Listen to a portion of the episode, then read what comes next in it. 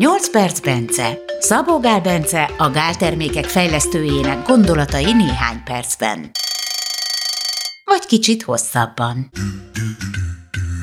A pajzsmirigy betegségeket nyugodtan hívhatjuk a mai kor népbetegségeinek. De hogyan tehetünk az egészséges pajzsmirigyünkért? Erről szól a következő két adás. Nem már tudnatok, hogy az interjú alatt Bencén volt egy 24 órás vércukormérő, amely egy percenként szolgáltat adatot a használójának. Ilyen az, ha az ember egy kíváncsi, fejlesztő emberrel beszélget. Ha csökken a kalóriabevitel, akkor csökken a pajzsmirigy hormon termelés is valamennyire, de ez elsősorban szénhidrát bevitelt, azon belül is a glükóz bevitelt érinti, tehát hogy mennyi keményítőt fogyasztunk. Tehát a, a pajzsmirigy az alapvetően T4-et termel, most azt hiszem, hogy 80 T4. T4 az a nem aktív pajzsmirigy hormon, a T3 meg az aktív. Vagy inkább úgy mondanám, hogy a T4 az ilyen alig aktív, a T3 meg nagyon aktív. Ha? Tehát, hogy azt, ami a anyagcserés stimulálja, meg, tehát, hogy a, magát a, a, a pajzsmirigy hormon hatásáért a T3 felelős elsősorban. Tehát az a lényeg, hogy mennyi a T3-unk. A pajzsmirigy pedig T4-et termel főleg. Tehát T3-at csak keveset. Én gondolom arra is szükség van.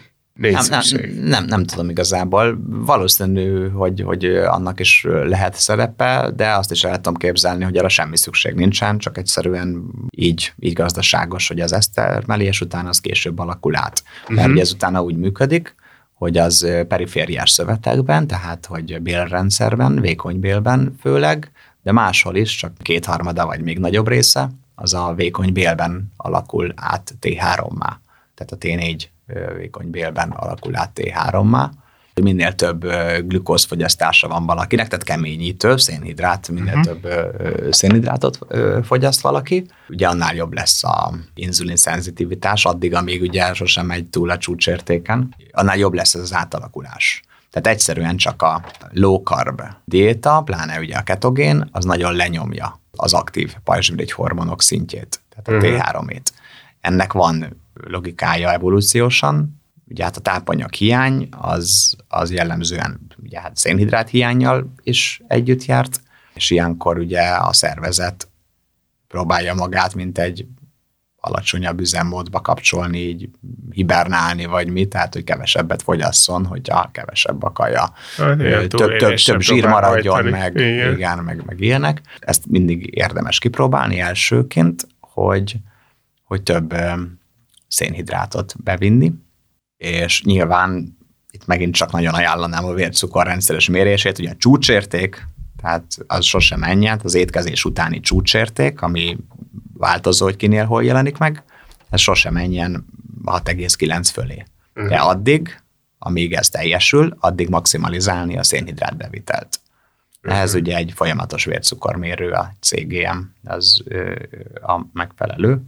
Egyébként mennyi időnként küld neked jelet a telefonodra ez a vércukor? Percenként. Perce, és te perce, hány percenként nézel rá? Nem tudom, most órák, vagy ma még nem néztem rá talán, vagy csak De reggel. meg is őrzi az eredményeket? Tehát... A, hogyha 8 óráig őrzi meg, ha, tehát hogyha nem vagyok nézni, a telefon mellett. Volt.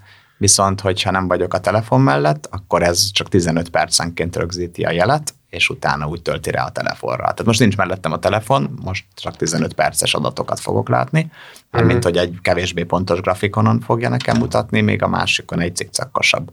Tehát, hogyha ott van mellettem mindig, akkor ugye percenként egy sokkal pontosabb grafikonon tudja mutatni. Na most tudom, hogy összezavarom a műsorodat, de, de, de muszáj ezt tudnom, hogy ha itt ülsz és, és beszélgetsz, néha hmm. belekortyolsz a kávéba. Hmm. Ez víz a vizet iszol, Aha. ez hozzányúl bármennyire is az értékeidhez? A kávé az egyébként hozzányúl nálam, megemeli. A, a víz? A víz az nem. Tehát most, most teljesen egyenes ez a vonal. Nem, mindig van egy kis, kis fluktuációja, igen. Az, az Bocsánat, valami csak fölle. egy kérdés volt, mehetsz tovább. Igen, tehát, hogy a, tehát először ezzel érdemes mindig próbálni. Nyilván, hogyha valakinek van valamilyen súlyos bélflóra eltolódása, meg ilyenek, és az a több szénhidrát, az több rostal fog járni, vagy ö, van olyan, amikor ez nem egy jó megoldás. Mm, de ha az ember... De általános á, egy általában ez egy, ez egy, ez egy jó megoldás, meg nyilván, hogy, tehát, hogy ezt nem tudja máshogy megoldani, csak úgy, hogy 6,9 fölé megy rendszeresen a vércukra, akkor az megint nem egy jó megoldás. Tehát az a lényeg, hogy amíg 6,9 fölé nem megy, addig maximalizálni a szénhidrát bevitelt. Mm-hmm. Tehát, hogy annak mindenképp megfelelni. Hogyha most valaki nem akar cégiemet viselni, akkor ilyen nagyjából 20 percenként eleinte mondjuk méregeti a kaja után a vércukrát, megjegyzi, hogy hol szokott lenni a csúcsérték. szúr. Hát jó, de csak eleinte, tehát mondjuk háromszor szúrsz, de csak néhány napon át, minden étkezés után mondjuk háromszor szúrsz így, 20 percenként, és akkor megnézed, de ilyenkor ne 6,9-et keressünk, hanem 6,5-öt, mert hogy most valószínűleg úgy csak kapjuk el pont a csúcsértéket, uh-huh. de hogyha egy 20 percenként sosem mutat 6,5-nél nagyobb eredményt, akkor és jó vagy. Igen, és, és amikor már, már nem növekvőt, hanem csökkenőt mutat, akkor már fölösleges tovább szurkálnunk magunkat igen, nyilván. Igen, igen. Tehát, hogy egyszerűséget azt mondja, megjegyezzük, hogy mikor, hol szokott lenni, milyen étkezés után, milyen napszakban a csúcsértékünk körülbelül, és akkor már elég csak akkor szúrni. Aztán már megjegyezzük azt is, hogy mi az az étkezés, mm-hmm. milyen időszakban, ami jó, és akkor meg már nem is szurkál szurkálni, csak mit tudom, néha azért ellenőrizzük, hogy még mindig jól csináljuk-e dolgokat, de azért a legtöbb egy cégém, amit azért mindenképp össze kell hasonlítani egy vércukros eredménnyel is, mármint hogy szúrós eredménnyel is időnként, mert ugye az én példám azért, tehát hogy nálam eléggé pontatlan. Valós. Igen, de ez az alacsony terzsír százalékból adódó vékony bőröm okán van feltehetően. Okay. És, és akkor elvileg itt a, akkor a pajzsmiri... Egyre több T3 lesz, és egyre kevesebb T4 a rendszerben, tehát mert átalakul. Tehát ez az eredmény elvileg javulni kell. Az javítja a helyzetedet. Ez, ez nagyon sokat tud javítani, és sokszor ez elegendő is. Nyilván ez nem egy olyan dolog, hogy hirtelen, hanem szép lassan, fokozatosan, ez lehet egy évbe telik. Év. Akár egy évbe is telhet, még, még odáig fölnövelhetjük, és, és, és ez lehet, hogy már néhány hét után elkezd javulni a dolog, de, de teljesen ez lehet, hogy egy évig is. Hmm. Vagy Tehát lehet, nem egy, nem egy rövid dolog ez igen, így. Igen, igen, igen. Tehát, hogy nincsen kockázata ennek, csak előnye, és nagyon hatásos, hogyha a vércukrunkat közben monitorozzuk. Uh-huh. Vagy ha nem monitorozzuk, és bár csak jó a vércukrom, akkor lehet, hogy közben állandóan felugrasztjuk nagyon, az meg még rontani fog a helyzeten, mert az akkor fokozni fogja az inzulinrezisztenciát, akkor még kisebb inzulinreceptor aktivitás lesz. De cukorbetegeknél, inzulinrezisztenseknél nincsen jó inzulinreceptor aktivitás, ugyanúgy, ahogyan a carb, nagyon carb vagy ketogénnél sincsen.